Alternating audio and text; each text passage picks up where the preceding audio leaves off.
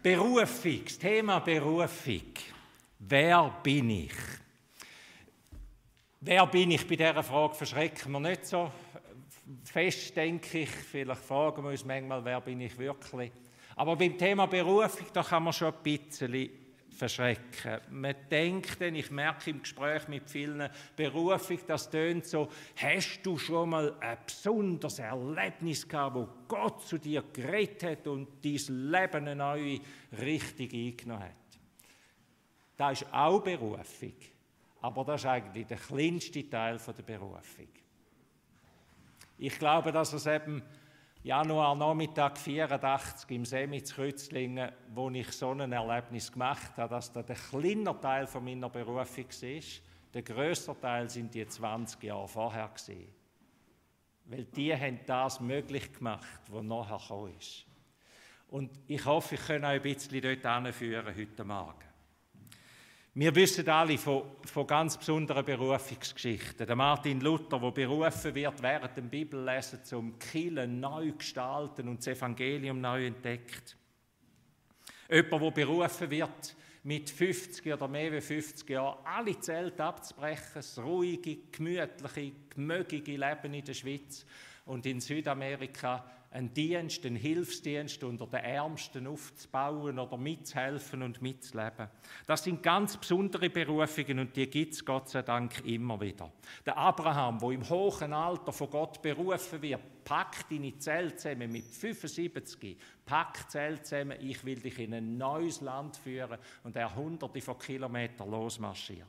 Der Jeremia, der Hosea, wo berufen wären, der Jeremia trägt ein Joch auf deiner Schultern und läuft durch die Stadt durch, dass alle sehen, da wird kommen, wenn ihr nicht mir folgt. Der Hosea, wo von Gott gehört, du die prostituiert, nimm sie zu deiner Frau, stell dich zu ihr auch wenn sie dir untreu wird sein, denn das ist mein Erleben, das ich auch trage mit den Menschen. Ich stelle mich zu ihnen, obwohl sie untreu sind. Das sind ganz besondere Berufungen. Gott sei Dank bewahrt mich Gott vor dem und uns allen.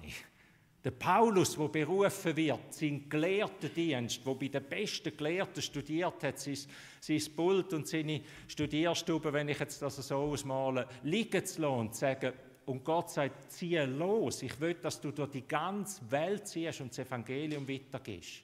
Und nicht im Vier-Stern-Hotel dort die Welt ziehst, sondern unter täglichen, lebensbedrohlichen Situationen. Die Maria, wo berufen wird als junges Mädchen, du sollst Mutter sein vom Erlöser. Und da wird auch viel Schmerzen mit sich bringen. Berufung, ihr Leben, fängt viel früher an, als bei diesen ganz besonderen Momenten. Es gibt äh, im Garten, ich würde sagen, sie fängt im Garten Eden an, bei unserer Schöpfung, wo Gott im Garten Eden ruft, Mensch, wo bist du? Mensch, wo bist du? Wieso bist du nicht mehr eine Antwort auf mein Rufen? Wieso verweigerst du dich quasi der, der Antwort? Jesus, der sagt, kehret um und folget mir nach. Das ist die Grundberufung. Oder wie es im 1. Thessalonicher Brief, Brief heißt, Gott ruft, treu ist der, der euch ruft. Er wird es tun, ein ganzes Leben lang. Dies und mein Leben ist eine Berufung von Gott. Dein ganzes Leben, deine ganze Lebensgeschichte, alle Gaben, die du hast, da ist die eigentliche Berufung von Gott.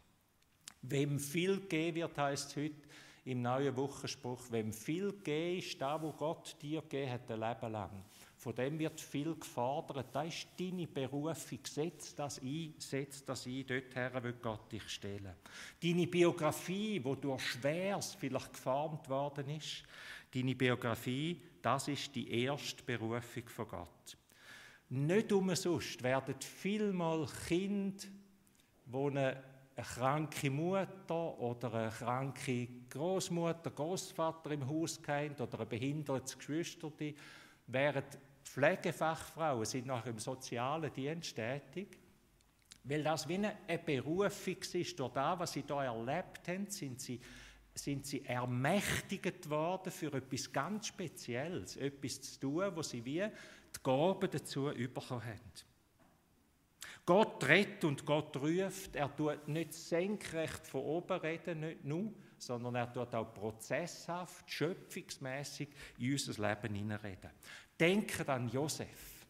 Wir haben miteinander im Konflager die Josefs Geschichte wieder angeschaut. Der Josef, wo alles Schlechte im Leben erlebt versklavt wird, verkauft wird von seinen Brüdern, verraten wird, im Gefängnis liegt Ägypten. Und nie heißt dass Gott ihn berufe, so Josef, jetzt geht's los, jetzt kann ich dich brauchen, mach du da. Wer beruft ihn? Der Pharao. Der heidnische Pharao sagt, Josef, du bist der Mann, der mir jetzt helfen muss. Und so wird der Josef zu einem Retter vom Volk Israel und von ganz vielen Völkern dort mal.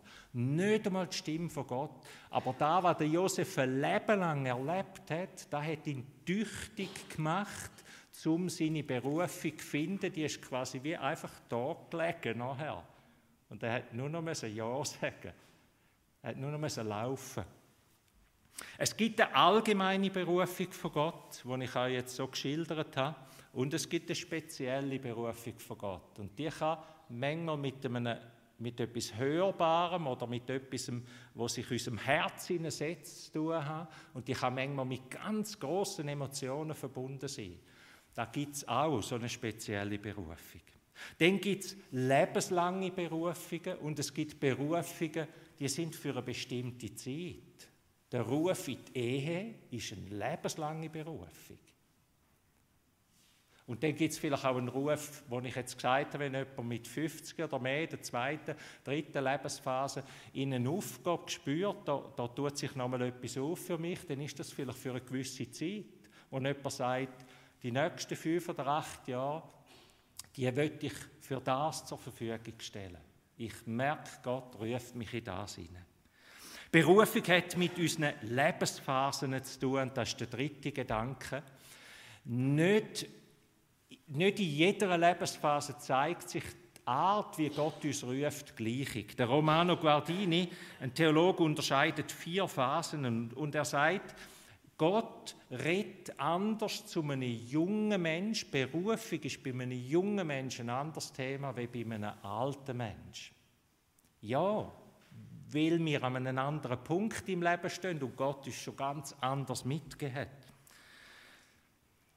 Er unterscheidet vier Phasen und sagt, das erste ist die Idealistenphase. In den jungen Jahren, wenn man jetzt Kind ausschließt, von 16 bis 30 vielleicht, da ist ein Mensch dran, sich zu finden, wer bin ich eigentlich? Welche Gaben habe ich? Neues ist für einen jungen Mensch einfach immer einmal meistens attraktiv. Man will nicht im Alten verhangen bleiben. Neu, kreativ, Kraft, Licht, schnell, heute das, morgen das nächste. Heute posaunet man das los und in, in drei Wochen ist das Gegenteil auf der Fahne. Das, das gehört zum jungen Mensch und das ist auch nicht nur schlecht. Das darf wie ein Stück weit sein. Die Gefahr ist bei dieser Phase, dass man dieser Frage, wer bin ich eigentlich und woher ruft mich Gott auch als Christ, dass man dieser Phase viel zu viel Stimme gibt. Dass man das Gefühl hat, die ganze Welt entscheidet sich jetzt da, ob ich jetzt da durchgehe oder da durch. Und wenn man dann ein bisschen älter ist, merkt man, ah, hä, Gott hat auch so können mich da durchführen. Er kann er, das ist kein Problem dass man der Entscheidung, dass viele Entscheidungen dann vielleicht auch unausgegoren sind, dass man meint, ich habe die Stimme von Gott gehört und in zwei Jahren vielleicht mal sagen, ich glaube, ich habe doch nur meine eigene Stimme gehört. Das gehört zu dieser Idealistenphase. Das Zweite, was er sagt, ist dann die Identitätsphase von 30 bis 45 vielleicht. Da weiß man, es ich sage jetzt im Idealfall, weiß man, wer ich bin, wer man ist. Und da ist vielmal definiert durch da, ich bin da, wo ich leisten tue. Da, wo ich mache, da, wo ich als Leistungsausweis habe, da bin ich doch. Zu dieser Phase gehört die Verantwortung gegenüber anderen. Vielleicht ist es eine Familie, vielleicht ist es der Beruf. Die grosse Frage ist, wie bringe ich in dieser Zeit Beruf und Familie in ein Gleichgewicht hinein? Und vielmal gehört zu dieser Phase auch die Frage, dass man irgendwie Angst hat, ich komme zu kurz. Also, wo bleibe eigentlich ich in all dem hinein? Die dritte Phase ist die Reifungsphase von 45 bis 65, wo man so merkt, es wird nicht mehr jeden Tag alles neu. Vieles wiederholt sich einfach im Leben. Und man muss sich mit dem ein bisschen versöhnen und merken, aha, das ist ja auch eine Berufung. Es ist, Berufung heisst nicht nur, jeden Tag müsste etwas Neues kommen und überall müsste ich einen Leistungsausweis haben. Man merkt, vieles kommt in einen Rhythmus hinein und genau das ist vielleicht Berufung, dass Menschen in dem Alter einen Platz einnehmen, wo viel Beständigkeit gibt, anderen Schutz und Kraft gibt, ähm, zum ihren Teil zu leben. Die Gefahr ist, dass man in Trott hineingeht und nicht mehr das Positiv sieht von dem, was sich wiederholt, sondern in eine Midlife-Krise hineingeht, eben weil man denkt, es müsste doch nochmal irgendwie alles neu werden. Und die letzte Phase, wo der Romano Guardini erwähnt, ist die Loslassphase ab 65, wo ein Mensch reif ist, hoffentlich, und merkt, ich kann auch etwas nicht tun, nicht mehr können tun und ich bin trotzdem berufen von Gott. Mit Grenzen leben, loslassen, anderen Raum schaffen, selber klein werden, ich muss abnehmen, andere, der andere muss wachsen. Die Gefahr von dieser Phase sind Selbstzweifel. Habe ich mein Leben recht gelebt? Ist das alles gewesen? Die Phasen zeigen ein bisschen in dieser Zeit, in jeder Lebenszeit redet Gott anders. Wenn du mit 50 denkst, ach, so müsste doch sein, wie bei dem 20-Jährigen, wo da zack, peng und das ganze Leben kehrt, dann ist das wie eine, eine Überforderung. Das stimmt so nicht. Das ist nicht da, wo Gott in dein Leben hineingeleitet und für deine Lebenszeit denkt. Das kann sein, aber das ist nicht der Normalfall. Was ist deine Lebensphase? Was ist deine Berufung? Und welche Berufung gehört zu deiner Lebensgeschichte? Wenn ich vorher gesagt habe, der Moment, wo Gott besonders zu mir geredet hat, das war vielleicht nur das letzte Tröpfchen. Das habe ich hier nicht so gesehen. Heute denke ich, das war das letzte Tröpfchen für 20-jähriges Rufen von ihm. 20-jähriges Zubereiten und dann hat es nur noch das Tröpfchen gebraucht und dann ist alles klar gewesen. Welches ist deine Lebensphase? Welches ist der rote Faden von deiner Lebensgeschichte, wo Gott etwas aufzeigt und sagt, da bist du, so kann ich und will ich dich brauchen und wie gibst du Antwort? Auch die Hanna hat eine Geschichte. Ihr habt gesehen, heute geht es ein Stück weit noch um die Hanna. Und ich möchte ihr noch zwei, drei Sachen deutlich machen. Sie hätte keinen speziellen Ruf Hannah. Wir haben den ersten Teil von ihrem Leben gehört. Bitte lesen den zweiten Teil mal noch nach, die 1. Samuel 1 und 2 von der Hannah. Sie hätte keinen bestimmten Ruf von Gott gehabt. Ihre Geschichte ist nicht und ihre Frage ist nicht Herr, zu was berufst du mich, für was willst du mich brauchen, sondern ihre Geschichte war, sie hat sich als Opfer gesehen. Sie war ein Opfer, eine Arme. Sie hat gelitten, sie war kinderlos, sie hat mit unerfüllten, mit einem tiefen, unerfüllten Wunsch leben. Sie hat sich zweitrangig gefühlt. Wir haben gelesen, neben Frau Penina hat dann schäbig auf sie abgelacht und allweg immer nachher gestichelt, oder? Schau da meine Kinder. Sie hat sich nicht, nicht gebraucht gefühlt. Sie war wahrscheinlich ziemlich bitter in sich, voll Eifersucht und auch voll Minderwert. Und das, obwohl wir gelesen haben, dass der Elkanah sie doppelt so gern hat, wenn man das überhaupt kann. Aber er hat, er hat gesagt, ich habe dich doch so lieb. Lange er denn das nicht? Mich kann man nicht brauchen. Die Hanna hat nichts von dem gemerkt, wo ihrem Namen eigentlich sagt, Gnade, du bist beschenkt. Gnade, Hanna.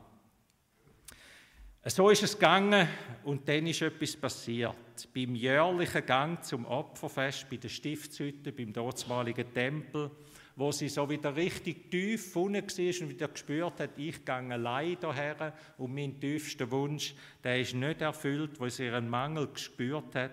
Da passiert es entscheidend. Es heißt, da stand Hannah auf. Und ich glaube, das steht nicht zufällig dort. Die Hannah ist aus dem Minderwert, aus dieser Opferrolle aufgestanden und hat zu Gott betet. Sie hat gesagt, Gott, jetzt muss etwas gehen in meinem Leben. Und hat ihm das ganze Herz ausgeschüttet. Hannah stand auf. Sie betet zu Gott. Sie hat einen Blickwechsel gehabt. Vorher hat sie auf ihren Mangel geschaut, auf das, was sie nicht ist und alle anderen haben. Und jetzt hat sie auf Gott geschaut und hat gesagt, Gott, du meinst es doch gut mit mir. Gott, du hast doch einen Plan für mein Leben. Ich sage es jetzt mit meinen Worten. Ich weiß nicht, was die Worte mit euch machen. Gott hat einen Plan für mein Leben. Gott meint es gut mit mir. Nehmt die zwei Sätze vielleicht mal mit heim und, und meditiert die mal zwischendurch. Sagt die mal in der Stille zu euch und schaut, was die mit euch machen. Da regt sich auch ein Widerstand irgendwo, da regt sich ganz tief hinein viele Sachen und hoffentlich wird es auch ein Frieden und eine Kraft, dass du kannst sagen, jawohl, Gott, du brauchst mich doch, ich bin doch nicht zu wenig, mit meiner Geschichte, so wie ich bin, brauchst du mich doch. Du meinst es gut mit mir. Und das Dritte, was mir auffällt, die Hannah steht nicht nur auf und sagt, Gott, jetzt will ich aber endlich ein Kind, sondern was sagt die Hannah? Die sagt, Gott, schenk mir doch ein Kind, es soll dir gehören. Merkt ihr den Unterschied? Mich hat das nochmal tief getroffen auf das Mal. Sie hat nicht gesagt, jetzt will ich endlich meinen mein Durst gestillt haben, jetzt gib mir endlich. Und so kann man ja manchmal auch beten. Ja, Gott, ihm macht das nicht, der kann schon mit dem umgehen.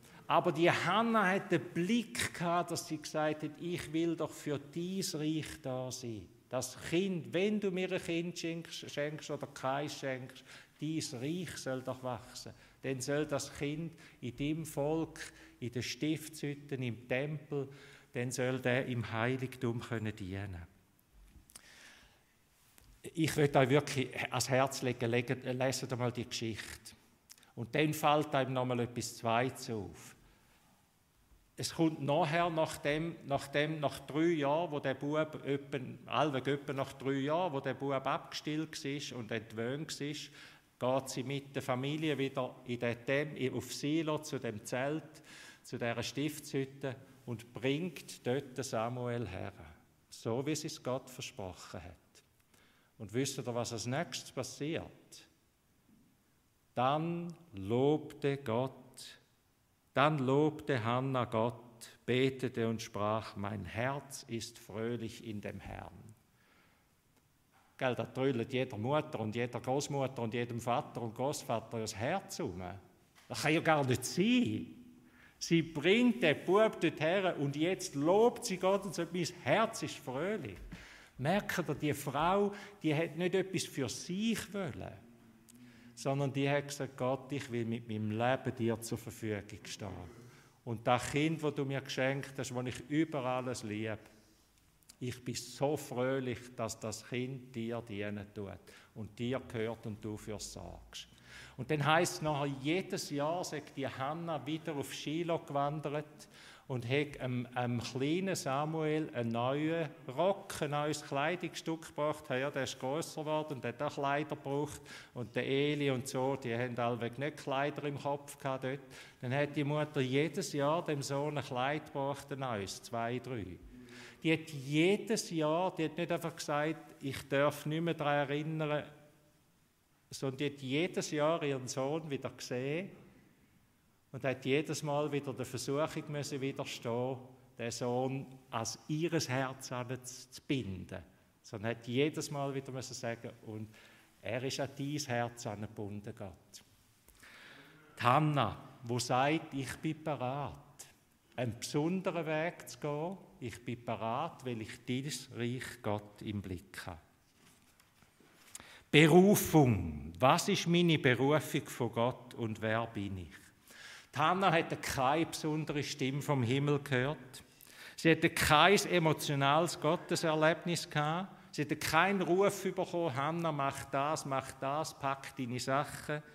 Sie ist einfach aufgestanden, hat ihre Minderwertigkeit abgeleitet, ihre Opferrolle, ist wie aus dieser Opferrolle raus und hat gesagt, Gott, wenn du mit mir den Weg gehst, dann will, dann will ich und mein Leben und alles, was du mir schenkst, das soll dir gehören. Gott, du kennst mich, du weißt, was ich brauche und mein Leben soll dir gehören. Um dies Reich geht's.